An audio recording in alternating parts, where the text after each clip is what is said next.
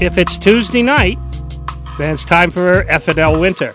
That's right, it's episode number two. Like one of your cereals that's shown on Saturday mornings for the kids. We're here every Tuesday night on ESPNNH.com, as well as AM 900 and AM 1250, with a high school basketball game of the week, plus phoned in reports and text reports and everything else from correspondents around the state covering boys and girls NHI AA hoops. Tonight's host of the program, a veteran for all of you listeners of ESPN New Hampshire. Good evening, Mark Britton. Hey Tim, how's it going? I kind of pronounced my name a little bit wrong. It's Breton, not Britton. Oh, hey, I decided you were somebody else. Yeah. Yeah, I was thinking of a guy named Britton too today, earlier. Well, we've only done a few games together, but no big deal there. But good, good to be here. Obviously, uh, co-hosting with you, filling in for Pat Gilroy tonight. A good, good um, set of basketball games on hand. We have the FNL Winter Game of the Week presented by Bedford Ambulat- Ambulatory Surgical Centers. As I have Oh, the you know what? You got to do what the rest of us do. We call Bask? it BASC. All right. I wanted to do that, but I just wanted to throw that out there for the first time I was saying it, even though I knew I was probably going to screw up the uh, the A word there. But we got uh, that game over there at Pinkerton out in Derry with uh, Nick Anastas and Mike Bellevue on the call, which will be later tonight. Uh, Five and zero Portsmouth taking on one and three Pinkerton. A surprising one and three Pinkerton too. Usually Pinkerton's one of the uh, top tier teams in Division One in basketball, and it seems like every other sport for that matter, getting off a slow um, start there. And then we have other games on deck as well from uh, the BG game where they play Merrimack. We'll hear from Alex Leibowitz, and then Milford at Pelham. We'll hear from Mike Abelson from the New Hampshire Union Leader. Uh, Epping at Derryfield, a, divi- a big Division Four matchup. Both teams undefeated. Uh, we'll hear from Pete Terrier from New Hampshire Sports Page, and then Trinity at South. We'll hear from Steve Laughlin um, through well text, I suppose. As he does, he's one of those ones that didn't don't really call in, but we'll hear from him uh, coming up later as well as re- along with other scores around the state. Uh, a variety of games going on throughout all of the divisions one, two, three, and four, and a lot of good games as well. Of course, um, a lot of undefeateds and uh, a lot of other good games going on here, and obviously the game of the week. And um, we'll have to see what else happens tonight as well. Well, in fact, uh, tonight, like most nights, and Nick Anastas and I were talking about this a couple weeks ago before the first show. We seem to recall when high school basketball games were at 7 o'clock. And in fact, we thought last week's game, up to a couple days before it, was going to be at 7 o'clock. Because, you know, you got to get a JV game in, you got to have a chance of some kind of a meal. And if you're the visiting team, you have to get on a bus or a couple station wagons and get there and uh, but now it's it's it's very heavy 6:30s, both the Tuesday night and the Friday night predominant nights of basketball. We will tell people uh, there are a couple of six o'clock games tonight. Plymouth is at Laconia, and Sanborn's at Gilford. And again, this is uh, strictly in boys basketball, but everything else, including the ones that we have correspondents calling in as well as uh, texting in uh, to keep you and me updated, so we can update the audience. Those are all 6:30 games, so the typical time. I will also point out that I've uh, looked at our fine production to the right. Part of what we do after the games, very similar to the football, is not only get a phoned-in report again from the people who then their games have ended, but we get a chance to you know expand a discussion, if you will. If there's uh, anything you want to talk about the Celtics, anything you want to talk about in sports in general, uh, until nine o'clock tonight. But uh, one feature we've been saving for that portion of the show is Tom King's weekly look at NHIAA hockey. And um, what I see is the same one that played last week. So we're either going to play it again or you and I are going to talk about a lot of other things. But I just don't want hockey fans out there to think, well, of all things, the old retired goalie didn't play Tom King. if I don't play Tom King, it's because what they've given me to play, you heard last Tuesday night. But if you didn't hear last Tuesday night, we might crank it up anyway. Eh, well, t- Tom King's usually one of the more busier men around this around the station, and he has always has the good hawk report and any other report as well. Obviously, you can always read his stories from the Nashua Telegraph every well every morning, I suppose, when you wake up with a newspaper and a nice brew of coffee. I don't drink coffee, but I usually read the paper anyway with my hot cocoa or my water or what have you. But we're gonna have a good slate of games on hand. Um, we'll be hearing from our first correspondent in a few minutes. It looks like right here. Um, get a little brief on, on the game that will be coming up on Alex Leibowitz's correspondent will be Merrimack, Bishop Guertin, 3 and 1, Merrimack, 1 and 2, BG.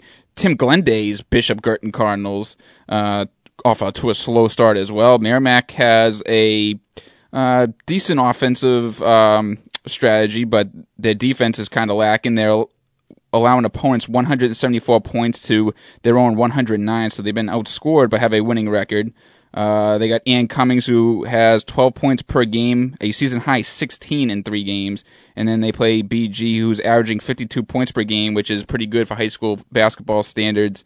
Uh, Mike Rinko is their leading scorer at 13.7 points per game, season high 18 in three games played. And they're also lacking on defensive end a little bit as well. They're allowing opponent, opponents a 172 to their 156. We we thought uh, the we being Tom King and I, so I can share the blame if we turn out wrong in March. But uh, we were talking probably on a noon to three show about basketball. In fact, uh, we had in general had uh, uh, Mr. Bishop on from BG and talked sports in general. But our uh, our thinking was a 500 team this year because they're rebuilding. Yeah, as we see the one and two record in BG's, along with Pinkerton, one of the other ones up up there who always have one of those winning records, and one of those teams are always kind of looking out for in Division One, a kind of off to a slow start, which leads other teams to get up to even better starts than what they usually have. So it makes it for a good division all around. So, joining us on the phone right now is our first of the scheduled correspondents. We are going to get of all things, that Merrimack BG game uh, previewed. We say good evening to uh, Alex Leibowitz. How you doing, Alex? Hey, Alex. I'm doing well. How are you guys? We're doing fine. So, your general thoughts leading into this game tonight? Well, today Bishop Guertin they're trying to notch their second win of the season as they're hosting Merrimack. Merrimack three and one, uh, BG one and four. BG they're led by six four senior Mike Rinko. He's averaging just shy of 14 points per game, and he's coming off of an 18 point performance last week that's a season high against Londonderry. They ended up losing that game. But it's not just Rinko who poses the challenge for Merrimack today. The roster is pretty stacked with size. Six players over six two, uh, which at this level is, is a lot of size. Um, and that should pose a bit of a, of a threat for uh, Merrimack because uh, they're a bit on the smaller side.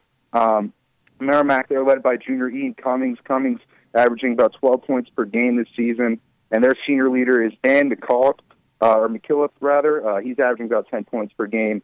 And their lone loss this season was to Bedford a week ago. The score of that game, 50 to 13. So they've had some trouble uh, scoring uh, in, in recent games.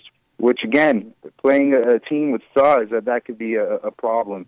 Um, and both these teams, Division One, and they're trying to to climb up the rankings uh, today.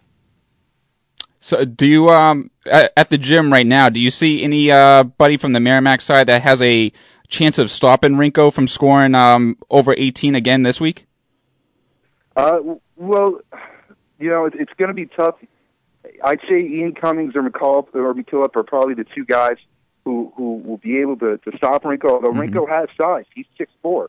Uh, McCall, McKillop, and uh, Cummings they're about six one, six foot each. So it's going to be tough. I I expect them to try to double team him uh, and and try to you know, try to focus their defensive plan around him rather than just attack him with one guy.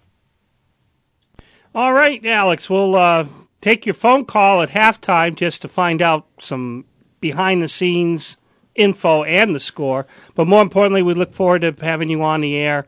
All of these games, including the one we're broadcasting, is at six thirty. So we look forward to hearing a post game uh, summary from you. That's do I, guys. Thanks for having me on. Thanks, oh, Alex. thank you, Alex. Very good. Alex Leibowitz here on ESPN New Hampshire. Uh, that Merrimack game was expected to be competitive. And uh, the thing that I gathered out of all of this, uh, Nick Anastas had as a post game interview, the Bedford coach. First time this year, first time in a long time for this coach, he decided to play zone. Bedford doesn't play zone. Obviously, Merrimack, who sees them all the time, expected them to be man on man, and they just didn't know what to do with the Yeah. zone. It really threw them for an hour. It just did. Zone, zone defense is one of my favorite defenses to play. Um, I'm surprised a lot more coaches don't use the zone because it's it is very effective. As Merrimack saw last week, how they only scored 13 points in a four quarter game. Um, it doesn't matter if you're doing two three or three two. That zone is pretty effective, especially at the high school level, where you know obviously, like you just mentioned, the coaches there they thought they were going to see man to man all game. They ended up seeing a zone, and that throws off a lot of the offensive strategy. One of the fun things was as Nick and uh, Coach Belvo were doing their game, we were listening to uh, Justin McIsaac and Dave Haley on the computer uh, doing another game. And as they read tweeted results, tweeted updates from the Merrimack Bedford game, they didn't believe it. They were actually asking whoever was putting out the false info to knock it off, to get off of Twitter. Because, you know, they, they'd look at it and it would be, you know, 41 to 6. And they just did not believe this could be real. Maybe it's the girls' game. Maybe they just, it was that stunning. Maybe it was the freshman game. yeah, it was that stunning of a one sided game that they discounted reading about it on Twitter. They decided, ah, this can't be. So obviously, I had a little fun being in here Saturday morning for the New Hampshire uh, sports page people as they do their high school hoop show every Saturday morning, 9 to 11. Uh, I've been doing the first four or five this year, and Sean will be back this week. Everybody that's a Sean Sendell fan, he hasn't been replaced. He'll be here. But, um, you know, I got I got to look Dave Haley in the eye and go, you know, it was a real game. We were broadcasting it, and that really was the score. And uh, you got had a little fun with the subject this uh, past Saturday morning. Yeah, you gotta have fun with that. Um, obviously, if you're the coach of Merrimack, you're not having as much fun as everybody else. But you know, you still got a winning record, which one game. Bedford's usually one of those top tier teams anyway, so you got to kind of put that behind you. Now it's another week. Um, BG, you got a team right here that you can possibly beat and get that fourth win on the season. Obviously, as Alex described, BG does have size, um, it's big size for a high school team, and obviously BG they get kids from all over. They don't just get kids from Nashua, so they kind of have um, that uh, positive enactment right there on the uh, program. Um, but Merrimack, they, I'm sure they're obviously frustrated. They played a game since since last Tuesday, so I'm sure they're gonna come back all, you know, all fired up and ready to go and try and beat a BG team and a team that they probably need to beat somewhere down the line as well. It's it's a little bit of an irony to tell you the truth, but it's the Division One schools that are much earlier into their schedule because they all participated throughout the state in various holiday jamborees. Right. Whether the one we broadcast uh, four games from the Chick Fil A one at Nashua High South, or the people that went up to Concord to NHTI and played up there. So they were only playing like their third game or so that was regular season games. When you look down the scores in divisions two through four, where no such sort of participation took place, they were all into the five games in. You really now had a feel. Ah, who's undefeated, five and zero? Who's also been really good at the beginning, four and one?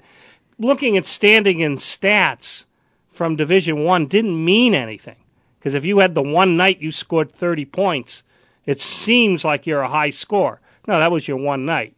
You were back to your twelve or fourteen or whatever you normally do in a game. So we are waiting next on um, FNL Winter to hear from the union leaders, Mike Alberson. He's going to be in Pelham tonight, and he's going to have the Milford at Pelham game.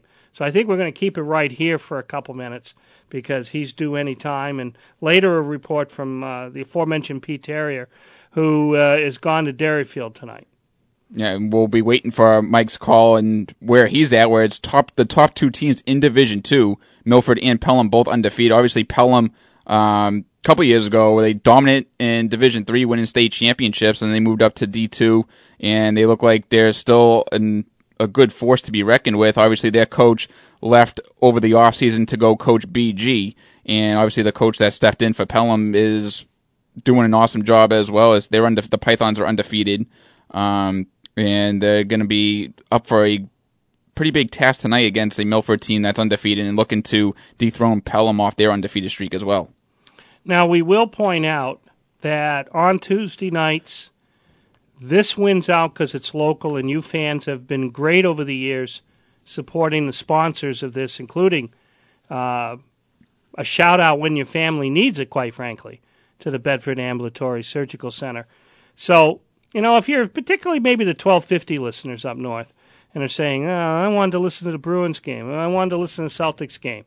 Well, just as all Friday night games we were king with football, on Tuesday nights we're king with basketball. And uh, you can't please everybody by putting everything on. I would point out the great advantage uh, in a state like this, Mark, is the streaming audio. Mm. Uh, I I would guess this is. I mean, I have read some stats in the past. It's an educated guess. About eight out of ten listeners right now to your voice are listening on TuneIn or the website directly. So it's great. You know, you can follow games that are taking place 70, 80, 100 miles from here in other parts of New Hampshire and listen in. So you don't have to be in the greater Nashua area at night trying to hear mm. AM 900.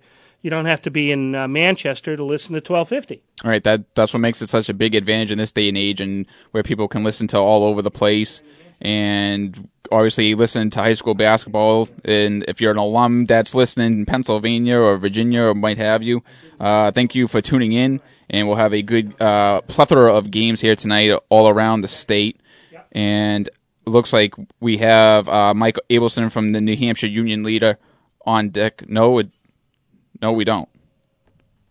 No, that was our uh, faithful play-by-play man checking. All right, that was that was Nick Anastas from Pinkerton checking in on us.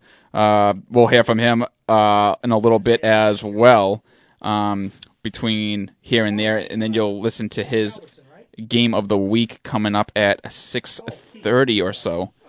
That will bring you up till halftime, and then he'll bring you through the rest of the game. Obviously, Nick going to have a good call tonight against the Pinkerton Astros and Portsmouth Clippers.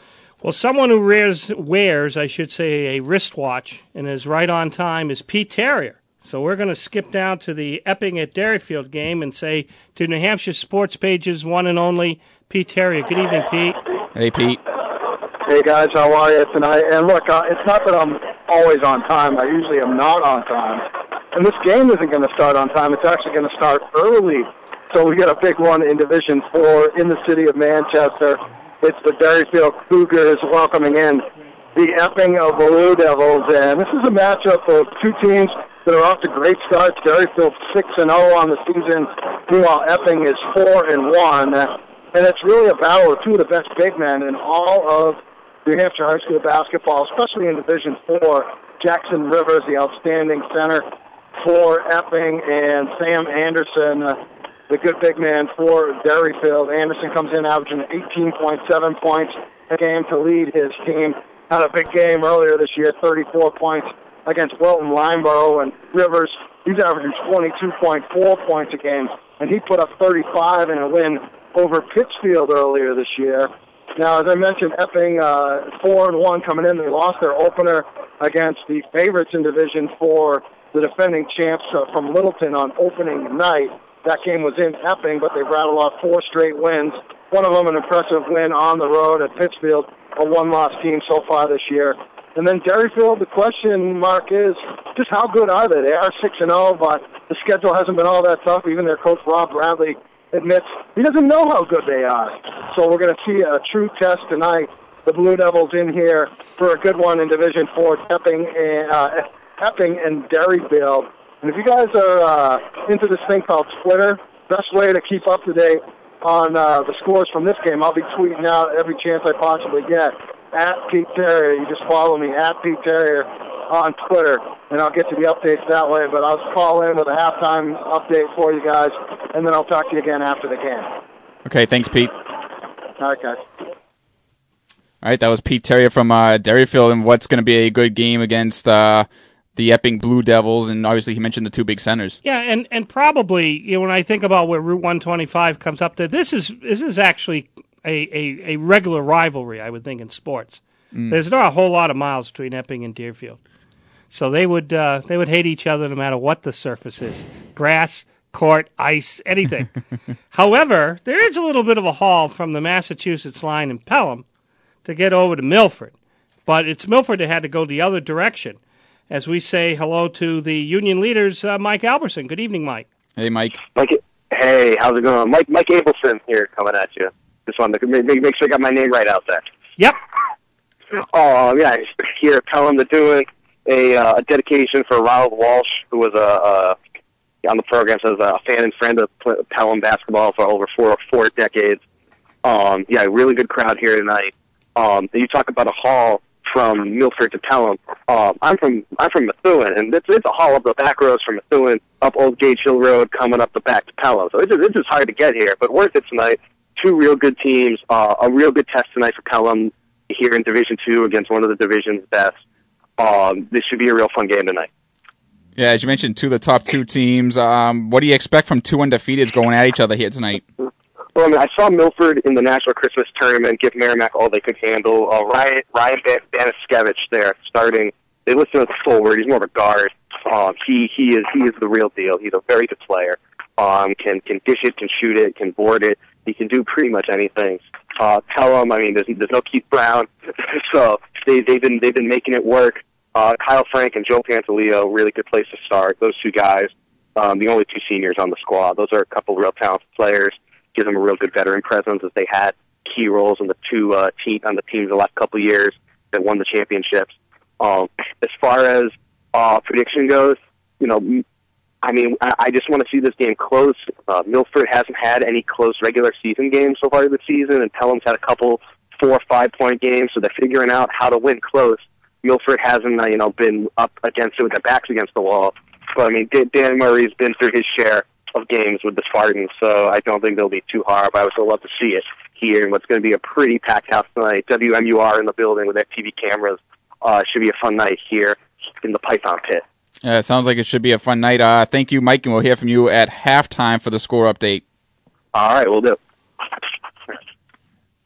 All right, that was uh, we heard from Pete, we heard from Mike. Uh, both have pretty good games here tonight.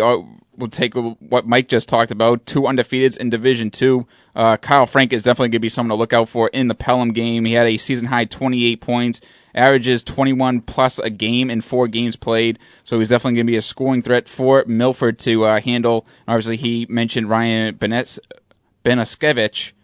Uh, another one of those names that's hard to pronounce and kind of a tongue yeah, twister. Yeah. But he's another one that's going to be um, one to look out for here tonight. He had a season high 21 uh, a couple nights ago and averages over 16 points per game. And then obviously Pete is uh, down at uh, Derryfield, as we mentioned earlier. And the two big centers there, Sam Anderson and Jackson Rivers, as he mentioned. Rivers had a season high 35. Sam Anderson had a season high 34. So it's going to be the battle of a big man. Maybe uh, maybe a little bit of Chamberlain Russell esque over there in Derryfield tonight. Well, we're going to take a break now. That allows us to hear behind the scenes, quite frankly, both of our men who are uh, waiting to do the Portsmouth Pinkerton game, get how close they are to the national anthem, that sort of stuff. And that way, you and I'll know how much longer we're going to talk about high school basketball. uh, later on, though, uh, Mark Breton's in the house. If you don't think we're going to talk about vroom, vroom, zoom, zoom, and taking left hand turns for three hours on a day in which Carl Edwards hung it up. I don't understand this. 28 wins, and he's not an old man, but he hung it up. But we ain't got time for it now. Just know that before the evening's out, that is going to be topic 1A on FNL Winter each and every Tuesday, ESPN New Hampshire. Stay tuned. FNL Winter on ESPN New Hampshire. Christian and King. Back here on FNL Winter. Game of the week coming up pretty soon, presented by BASC, Nick Anastas, and Mike Bellevue out there in Pinkerton. That game coming up in just a few minutes. We'll dish it off to them. Uh, quick things I want to I want to see tonight. Well, here tonight from Nick is how good Cody Graham and Jay Reynolds actually are. Graham averaging just over 17 points per game, had a season high 22. Jay Reynolds averaging just a little over 14 with a season high 19 and it looks like two of the teams are pretty much equal, even though their records don't don't look like it. Uh, Pinkerton has a team averaging 169 overall points to their opponents 189, so a little differential there on the defensive side. Portsmouth has 386 to their opponents 268. So a little over 100 points differential between Portsmouth and their opponents, and that's why it looks like Portsmouth's 5 0 because of that differential. We actually would like to once again thank Alex, Mike, and Pete for their pregame uh, reports. We really got all the good ones covered. In fact, we're looking forward to uh, some text messages coming in from uh, Trinity at South as well tonight. And uh, again, we play no favorites. Anything we get from divisions one through four, and anything we get, whether it's boys or girls basketball, is a predominantly boys basketball night. It'll be shared with you every Tuesday night here on ESPN New Hampshire on FNL Winter, which, uh, by the way, is uh, on Tuesdays, kind of like the name being kept as FNL for Friday Night Lights when Nick and Coach do football games. And just as a final aside, because I know they're listening and maybe they're at anthem time down there, I think this has been one of the more fun transformations, Mark, as a listener. I listened to Mike for many a Saturday morning with Sean Sandell. Heard him doing games a couple years ago on this station because I didn't personally have anything to do with running the equipment. I was maybe in the other studio with Matt Stat Poirier trying to get some of the scores in. And then last year for basketball season, well, there's Coach Mike again. And I'm going, well, you know, uh, he has more fun and brings more insight to that hour and a half of radio. I think it's not that it's through a new kid's eyes. I'm sure he's wherever he's coached, he's seen all the various teams. But man, does he enjoy calling a basketball game with Nick. And I just wasn't expecting that. I thought he'd sound like a football coach doing color. And instead, he's a great basketball color commentator. Well, and then it helps to have a good partner like Nick, so it helps them out a lot. Yeah, it helps. It helps quite a bit, as you found throughout uh, all of your uh, work doing Silver Knights baseball. Uh, it's a lot more fun with Nick than without. I'm going to say now, then, it's going to be time to head on out to Pinkerton Academy and let's welcome in. Uh, we've buttered them up as much as we can. Let's say good evening to uh, Mike Belvo and our own Nick Anastas. Good evening, fellas.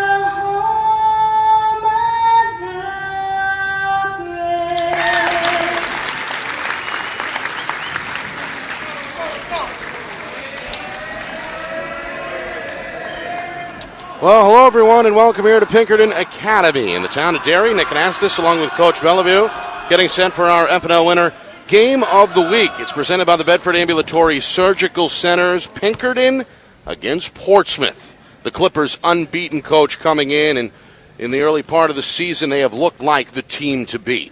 Oh, they're a fun basketball team. They're averaging somewhere in the upper 80s, getting up and down the floor and really filling it up. But hey, they're on the road tonight. Division One Pinkerton Academy, proud school, coached by Pete Rosinski.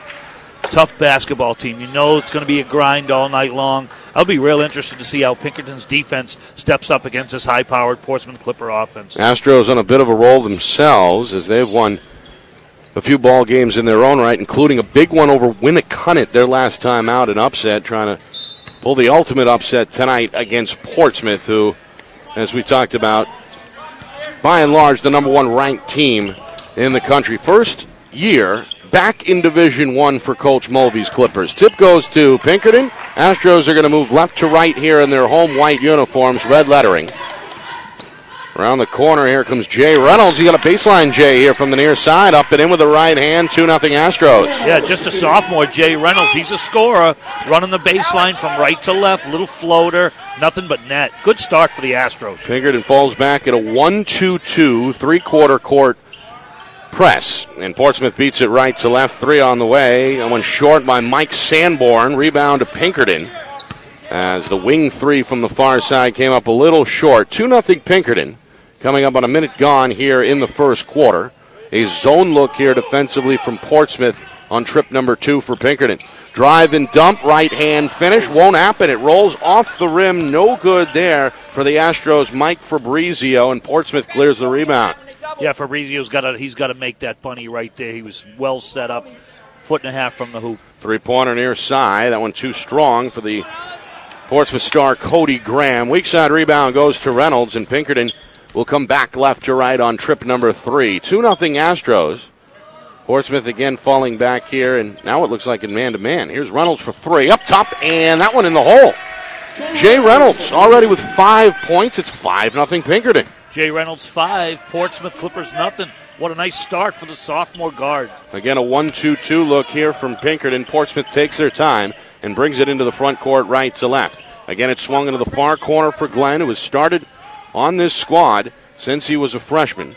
Also, is their quarterback on the football team in the fall. Glenn now going to wind up for three. Far wing, off target, and a muscle rebound inside for Fabrizio of Pinkerton as the Astros continue to attack the glass. 5 0 Pinkerton. They've got the basketball here left to right, threatening to extend their lead with two minutes gone by in this first quarter. Here's Reynolds up top. Portsmouth again in a loose zone. Reynolds a fadeaway from up top, too strong. That one off the back iron. Rebound going to be wrestled away for Portsmouth's Christian Pete. Able to muscle it. Clippers have it right to left. Again, it's Glenn far. Got a pass this time on the three and swing it around. Near side wing now. That three on the way and up and in. It's Mike Sanborn, 5'11 junior, who posted up. Good rotation leads to the open shot. And Portsmouth finally on the board, trailing 5 3. Two and a half gone first quarter. Yeah, Portsmouth mostly shooting from the perimeter without their big fella, Joey Glynn, who's injured and on the bench tonight. We were hoping to see him play. Right now, it's all perimeter jump shooting for the Clippers. Step back three in the far corner on the way for Pinkerton's Nick Bortone. No. Offensive rebound comes up short on a fadeaway there by Fabrizio, and Portsmouth finally going to get to it as Glenn throws it up the floor. Here's Parham back up top to Glenn, who again passes on a shot, now is fouled on the closeout by Pinkerton's Cason Giordano, who reaches in with the left hand. The junior picks up his first, first team foul. Either way, in this first quarter, 5 3 Pinkerton. Cody Graham. What'd I say there, Coach? Glenn. Glenn. Had Glenn on the mind. Glenn in street clothes, you mentioned Yeah. over here, missing a third straight game with an ankle. He's the starting center. Portsmouth trying to tie it instead. It's picked off Giordano at the near elbow. Intercept a skip pass. Pinkerton forces a turnover. Astros left to right looking to capitalize as we come upon the midway point here, first quarter 5 3. Pinkerton with the lead. Astros taking their time. Coach Brzezinski on his feet near the scorer's table. That's where we're seated here on the near side. Trying to direct the offense. Here's a spin move and a wild banker there. A little too strong by Matt An- Anzavino, whose first shot is off target. Three pointer now, far side. Graham lets it fly. It's too strong. The ball goes out of bounds here, near side on the baseline. And last touch by Portsmouth as Christian Pete tried to reel it in with the left hand. Instead, out of bounds back to Pinkerton. Astros on top 5 3 midway through this first quarter. Yeah, right now, again, Portsmouth moving the ball around the Pinkerton zone, not able to knock down jumpers consistently. They've uh, they have not had any emphasis in trying to pound it inside. We'll see if that changes. Now a loose full court man here from Portsmouth. Coach Mulvey continues to change up the looks. Pinkerton will get it into the front court. Far side with the dribble is Giordano, and an offensive foul is called. Had the left hand dribble pushed off with the right along the far sideline. And Mark Cormier, one of tonight's officials, all over that one. It's Cormier and John Durham, the longtime referee. So an offensive foul will give it back to the Clippers. Slow start on offense, coach. They trail 5 3. But they're super on defense. They always have been. I've been watching the Portsmouth Clippers for many a year, and they're just tremendous coached under Coach Jim Mulvey defensively. You can hear Coach Mulvey here just in front of us directing the traffic. And there's a finish inside. Yep, Alex Tavares, sophomore.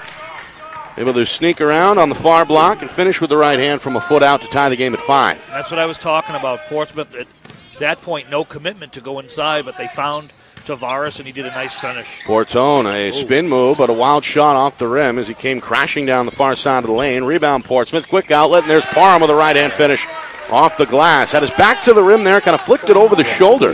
Real pretty Used- right there by Sean Parham. Yeah, another one of these Portsmouth veterans who's very quick. Meanwhile, Clippers, after starting out cold, they've rattled off seven in a row. They have their first lead here, 7 5, just over three minutes to go, first quarter. Now it's Pinkerton's turn to try and play catch up. Trap in the corner and a turnover. It's here on the near side. Matt Anzavino ran into the double team from Graham and Parham and lost the ball out of bounds on the baseline.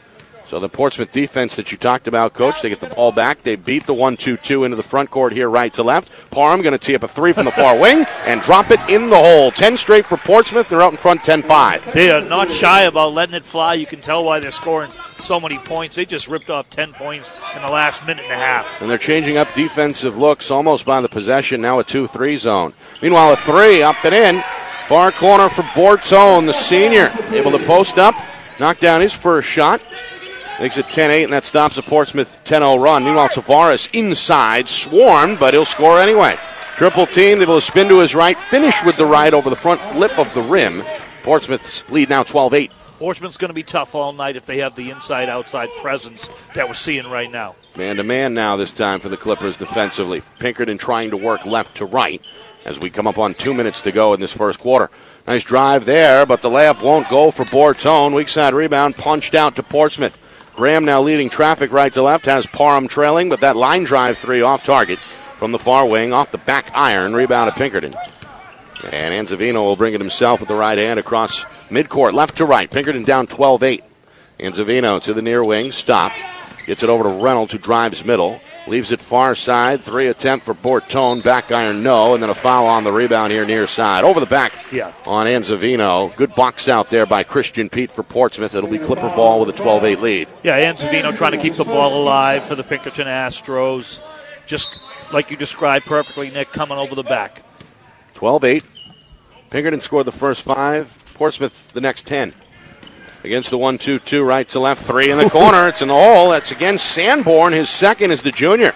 Was ready and waiting in the near corner. Lets the right hand three fly. No hesitation on the part of the Clippers. They get it. They triple threat, square up. If they like it, they're letting it fly. They don't care if it's from three point. They, they love to shoot the ball outside the arc. And their active run now is 15 3. To lead at 15 to 8. Coming up in a minute now. Offensive foul. It's here on the near wing. It's on Giordano. Drop that left shoulder into the defender, Pete. Pinkerton going to regroup here. Timeout. Coach Rosinski wants to talk it over with just over a minute remaining in this first quarter. Pinkerton now trailing 15 to 8 against Portsmouth. Yeah, and you, you described uh, the fact that on each end, the last three possessions for Pinkerton Academy, they've seen three different defenses from the Portsmouth Clippers matchup zone, man to man, little trapping action, double down on the baseline. Their offense, their their spurt, this 15 to 3 run has really been triggered by some tremendous defense on that end of the floor. Coverage tonight brought to you as usual by the Bedford Ambulatory Surgical Centers. BASC now with new imaging options. Check it out online at both bedfordsurgical.com and baskimaging.com. Also by Apple Therapy, proud supporters of the 2017 Student Athlete Scholarship Program. A different boy, a different girl is named Scholar Athlete of the Month, and then the monthly winners at the end of the year gather for a banquet and a chance at $2,500, a $2,500 scholarship awarded to the student athlete of the year. That is brought to you again by Apple Therapy, bringing you back to your life. Here's Sanborn as play resumes. Another three, same spot here in the near corner for Portsmouth. Michael Sanborn, he's in fuego. The boy's on fire. He's got nine. Portsmouth's lead is 18 8. And their run now at 18 to 3 over the last five minutes or so. The Pinkerton cheerleaders trying to cheer on the home team. They need a bucket. Anzavino, did he travel? Yes, he did here on the near baseline. Again, the double team, this time from Parham. And Graham forced a little shuffling of the feet there. just an offensive explosion by the Clippers. They were shut out a couple of minutes into the game, and now they got 18 on the board 18, already. 18 to 8 here as they look for more. 30 seconds to go, first quarter. Portsmouth right to left in their road burgundy uniforms with the gold lettering and white trim. Here's Graham, and you hear Coach Mulvey say last shot, so Graham going to pull it out here deep to the near wing. Guarded by Jay Reynolds, who gives him a little bit of room. Now a ball screen comes with nine on the clock. He comes middle with a right hand dribble. And now he's going to pull up. Deep three. That one's straight and short. Rebound to Pinkerton. and They lose it. And then a three by Sanborn is off target from the near wing as the clock expires. One quarter in the books here in Derry. Pinkerton scored the first five of the game, but 18 of the next 21 go to the Clippers, and Portsmouth is on front by 10 after one. 18 to 8. Back here to Pinkerton in a moment. You're listening to our FNL Winter Game of the Week presented by the Bedford Ambulatory Surgical Centers right here on ESPN New Hampshire TuneIn and E ESPNNHradio.com. After eight minutes, Nick Anastas, Coach Mike Bellevue here courtside at Pinkerton Academy in Derry, where the Astros are looking for the upset. They had a good 5 0 lead about three minutes into the game, but Portsmouth able to catch fire from the arc and extend, well, take the lead and then extend it to double figures. Meanwhile, free throws missed, and a rebound for the Clippers as Parham goes down the near side of the lane and draws a foul. Was bumped along the right side of the body. Still got the right hand shot off, but it hit the side of the iron. And Parham is going to head to the free throw line for two, the 5'10 senior. Yeah, Graham comes out, starts the second quarter with a long range three, and right there, Parham, Sean Parham, great guard for Portsmouth. Nice hesitation move at the elbow, got himself to the rim and get himself to the foul line where he drains the first one. 21 to 9 becomes 22 to 9 after Parham's free throw is up and in. One more, trying to go two for two, but can't. Off the back iron. Offensive rebound, though, near side wing for Christian Pete. And then he's tied up. Body's now on the floor, and a jump ball is going to be called. Both Pete and Jack Potvin, the junior, just checked in for Pinkerton, tied up at the bottom of that scrum, and the arrow is in favor of the Astros. So the home team in white trailing 22 to 9. Coach Rosinski on the sideline, his right hand raised over his head with his thumb up. That's interesting looking play. Call it the hitchhike. Here's Pinkerton. Near side, Reynolds on a baseline drive. Got the step, but missed a layup. And the ball poked out to Portsmouth. It's Parham right to left on the far sideline. He's going to slow it down. So that sets up Sanborn off the handoff. Uh-huh. He's got a three. Feeling in it. the hole. It's his fourth from downtown. Michael Sanborn absolutely feeling it for the Clippers. He's got Coach Rosinski shrugging his shoulders there on the Portsmouth sideline. Clippers raining threes here, 25 to 9, two minutes in second quarter, and there's an answer, a three up and in. Far side, another reserve for the Astros who had just checked in. That's Matt Fergal, 6'3 junior, who had some space on the far wing. Oh, you like to see that coming off the bench, not shy about putting up the open trey and draining it. Oh, good lob inside. Tavares score it from the near block, off the window the right hand. Pretty lob on the assist there from Graham. Oh, absolutely. Cody Graham can do it all. That was a beautiful little touch lob pass inside to Alex Tavares. Looks like a quarterback out there, Coach. There you go. Meanwhile, bounce pass taken away in the lane, stolen by Portsmouth. Pete leading a three on one near side. Power on the left hand finish off the glass. Portsmouth's lead growing 29 12 now, two and a half gone second quarter. Great feed by another quarterback, Christian Pete. But I'll tell you, the left hand floating in the lane by Sean Parham. And now what's this here? We got another offense. Yeah. We take a travel there in the corner. Another Pinkerton turnover, and now a timeout is called on the floor. With just about three minutes off this second quarter clock, Pinkerton trailing now by their largest deficit. Portsmouth in front, 29 to 12. Any questions about Portsmouth coming up from Division Two and making their presence felt in Division One, Nick Anastas? Yeah. Wow. Well, remember they ran the table a year ago in D two, and Return return Yeah. most of their starters. yeah, I mean, we're not. They're playing tonight, and they're off to this kind of lead without the big fella in the middle, Joey Glynn. Yeah. And that kid can flat out play. yeah, he's one of their senior leaders, out for a third straight game with a right ankle. They have not needed him, still undefeated on the season. Of course, Portsmouth was Division one before they were Division two. Um, Back in the day, back in the day. Not too back in the day, Right, though. We, right, We you're played right. them in D1 about 15 years ago. They, they dropped down shortly after that, maybe 10 years ago or in that range, and are back home in D1, and they're the team to beat, as we talked about as we move towards mid January. 28 to 12. They took a point off during the break off the scoreboard, and the correct score is 28 to 12. As play resumes, Portsmouth has it right to left. Graham for three, up and in. It's from the near wing this time. They're fun to watch. I mean, they're, if they miss a shot, they got four guys hustling to the rock, keeping the offensive rebound alive. In that case, it was Tavares getting over to Graham, and nothing but net by Cody Graham. He's a scorer. Yeah, he's got six early on, both from downtown, both of his makes. Meanwhile, a long two, up and in, no, up and out by Reynolds, halfway down, poked out, rebound to Portsmouth. Again, the Clippers looking to push tempo here, right to left. They'll swing it back to Graham, who's spotted up, but his three is short from the near wing. There he is Offensive rebound tracked down near corner by Tavares. Has Pete up top, one time for Parham, far side three, no. Back iron, but off the bounce, a third try. Sanborn, a dribble to his left, a fadeaway three, hits off the rim twice, no, and now a foul on the rebound is going to come underneath against, I believe, Portsmouth. I think it's Tavares, but I tell you what, No, it's actually on Christian Oh, Pete. right. Called for a grab there, but either way, it'll be Pinkerton basketball here. Midway through the second quarter, 31 to 12 Portsmouth. looks like we got a sub coming in the game for Portsmouth. Hugh McDonald, number five.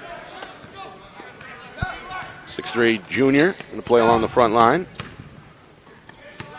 Portsmouth in a man to man. They were switching up the looks early on in the first quarter. And now a drive and dump is taken away. Potvin tried to feed it inside with the left hand, but had it picked off in the lane. And Portsmouth going to slow it down now, right to left. They lead 31 to 12. And Parham trying to weasel his way to the rim, going to draw a foul. It's a shooting foul. Came down the near side of the lane, drew the contact, and flung it up near the rim with the right hand. Foul on Reynolds, who was riding him there. 15 foul against Pinkerton. Only two on the other side against Portsmouth. First of two is up and in for Parham, who's gotten off to a good start for Portsmouth. Checking in now for Portsmouth is AJ McManus. He checks out for the red hot shooting. I mean, on fire shooting Mike Sanborn. Give him just a little rest, but get him back in the game. Parham hits the second, two for two trip. Sanborn, the leading scorer in this one with 14 already. He's on the bench. 33 to 12 is the Clipper lead. Pinkerton left to right. Reynolds out of control and he traveled. Lost his footing along the far side of the lane. Another Astro turnover here as this smothering Clipper defense forcing a number of giveaways so far in this first half. Yeah, the sophomore trying to do a little bit too much there. He's definitely Pinkerton's go-to scorer. Meanwhile, on the far sideline, a steal. It's Fergal who intercepts the pass for Pinkerton. And now the Astros left to right. Come against a looks like a 1 2 2 zone. Pass near side is caught, but then a foul. Potvin had the defender on his back. It's going to go against McManus his first, just a third team foul against Portsmouth. Three and a half to go, second quarter. 33 to 12, Clippers in front. Astros trying to finish the half with some something positive to build on and try and cut into this margin, which is the largest it's been all night. Here's Bortone, the senior, just came back on the floor. Hands to Potvin on the far side wing. He'll dribble back towards midcourt. Gets it to Reynolds, who runs into Graham. It's an offensive foul. Well, Graham able to plant the feet, draw the charge, and went flying. Does a little bit of everything, doesn't he, Graham? He does. can shoot it. He can take it to the rim. He can play some defense. Probably drove the bus here tonight. The junior, as we talked about, started for Portsmouth as a freshman. Almost hit one of the biggest shots of all time. Nearly a mid-court buzzer beater in the 2015 championship against Bishop Brady. Came up just short. I mean, inches short. Inches. It would have won the game for Portsmouth, What a finish that was. Oh, that was, was. a tremendous basketball game. Graham had a good game in that one. Of course, Portsmouth came back to the title last year and, and captured it in Division Two, undefeated. Now back in Division One after a long hiatus of nearly a decade. Three-pointer, Bortone near wing. It was challenged by Graham. It's too strong. Weak side rebound to Pete, and Portsmouth has it again, leading 33 to 12. Right to left, coming up on two and a half to go, second quarter, and a travel's called against Graham. Caught at the near corner, drove baseline, but shuffled the feet it's had before he put it on the floor. And these officials have called the travel pretty tightly tonight, both ways. Got a good crowd on hand here. Student section along the far side. Far side left, I suppose, the left section of the bleachers. There's a cardboard cutout, I think, of one of the players being held up in one of the back rows. And then a lot of folks making the drive from Portsmouth as well to support the Clippers on the road. Here's a steal in the lane again. That one deflected by Pete, taken away by McManus. And now Portsmouth going to slow it down. And new guard is on Jamal Shahid, a freshman, 5'10, getting his first action of the game for the Clippers. Shahid near side on the baseline drive, got it up and in, high off the window, right hand finished, an explosive first step. The aforementioned Jamal Shahid taking it to the rack Thirty. with authority. 35 and 12. Meanwhile, they're going to wave this one off. Pinkerton can't believe it. Jack Potvin went right to the rim, banked it in, but it's an offensive foul. yeah, I couldn't see who picked up the charge, but that's Portsmouth's second time in the last minute or so that they've. I think it was Sanborn, your favorite. Okay, yeah, I like Sanborn that they've picked up a charge on the defensive end. Sanborn back in after your advice coach a short rest. He's had the hot hand in this first half for the Clippers. 35 to 12 is their lead, largest margin of the ball game. It continues to grow, or it has at least over the last few minutes. Clippers threatening to add to the tally here, right to left. Pete, far side of the baseline, and nope. Had a shot partially blocked, taken away in the lane by Fergal for Pinkerton. Fergal will bring it left to right. Fergal will cross over into the lane. Now back up top for Potvin. Being chased by Shahid. Gets by Shahid down the lane, left hand, and that scoop shot won't go. Trickles off the side iron. Shahid able to keep his balance Wow. and the dribble at the same time for Portsmouth to clear the board. Far side now Sanborn is oh, wide open. That three halfway down, but out. Rebound Andrew Lufkin, who just came on, the sophomore for Pinkerton, grabs a two hand rebound. He's the kicker, of course, for the football team. One of the better legs in the state. Down to one minute to go, first half. Astros trying to limit the damage before the break, and they'll get a bucket here. Bortone off balance, but got it high over two defenders down the near side of the lane to make it 35 14. Yeah, a real nice move right there by Nick Bortone. I think that's his cardboard picture in the stands. I'm able to put the two faces together. One heck of a move right there, though. Portsmouth against man to man pressure here. Inside of 40 seconds, looking to get that two back. Pete far side leaves it in the middle. Oh, One pretty. dribble for McDonald, and he's got the banker. Hugh McDonald. Got a bigger beard than I do out there, coach. Looking pretty good off the bench for Portsmouth. I can't even. I tell you what, I can't even grow a beard, so I'm envious. But I, I'm most envious about the way Portsmouth's moving the ball on offense, whether it's inside or outside. Bortone looking for a second bucket. Can't get it there on the step back. Straight away three, missed off back iron. Rebound to Portsmouth, right to left inside of 10 seconds. They lead 37 14. The bench counting out the time. We're down to four. Shahid on the near side. No room. Has to fade away. A prayer is going to go off the glass as the buzzer sounds. Shahid with a fadeaway bank shot that he never called, but he'll certainly take. Got it over the defender Potvin, who stood frozen after that one went in with his right hand still extended, as if to say, "There's nothing else I could do." Five off the bench for the freshman in that second quarter for Portsmouth, and Shaheen's Clippers, 40 to 14. They're in front at the midway point. This despite the slow start to begin the game, in which they fell down five nothing. Yeah, slow start that didn't last for more than two minutes. These guys can flat out get up and down the floor. And a whist. It was kind of interesting. I just watched Joey Glenn, and he kind of rolled his eyes at that last bank shot off the board. He gave a little whistle. The, I might say the bow tie Joey Glenn looking Yeah. rather dapper tonight. Yeah, yeah, he's. Uh, He's got the look going. He's blazing trails for sure on the bench tonight for Pinkerton or uh, Portsmouth, and Clippers have not needed him in the previous two games he's missed. They haven't needed him tonight as well. Forty to fourteen, an explosion for about a quarter and a half for Portsmouth as they look to maintain their unbeaten status tonight in our FNL Winter Game of the Week. Coverage presented as always by the Bedford Ambulatory Surgical Centers. BASC with new imaging options at both baskimaging.com and bedfordsurgical.com by Apple Therapy. They're taking care of Coach Bellevue now, and they can take care of you as well. Log on to appletherapy.com. You can also find out more information about the 2017 Apple Therapy Student Athlete Scholarship Program by our friends at the NHOC, the New Hampshire Orthopedic Center, where we keep bodies in motion. By Quiznos in Nashua, 290 Main Street. They've got their own parking lot and by my man Steve Beals of Beals Insurance, providing the Beals Insurance scoreboards. 40 to 14 is the score at half. Pinkerton with some things to address at the midway point. Portsmouth looking to keep it in cruise control. We'll take a break and send things back to Mark Breton and Tim Glenday back in our studio. They'll get you caught up with all the games around the state. And we'll see you for the second half in just a few minutes. You're listening to the FNL Winter Game of the Week presented by the Bedford Ambulatory Surgical Centers here on ESPN New Hampshire. Tune in and ESPNNHradio.com.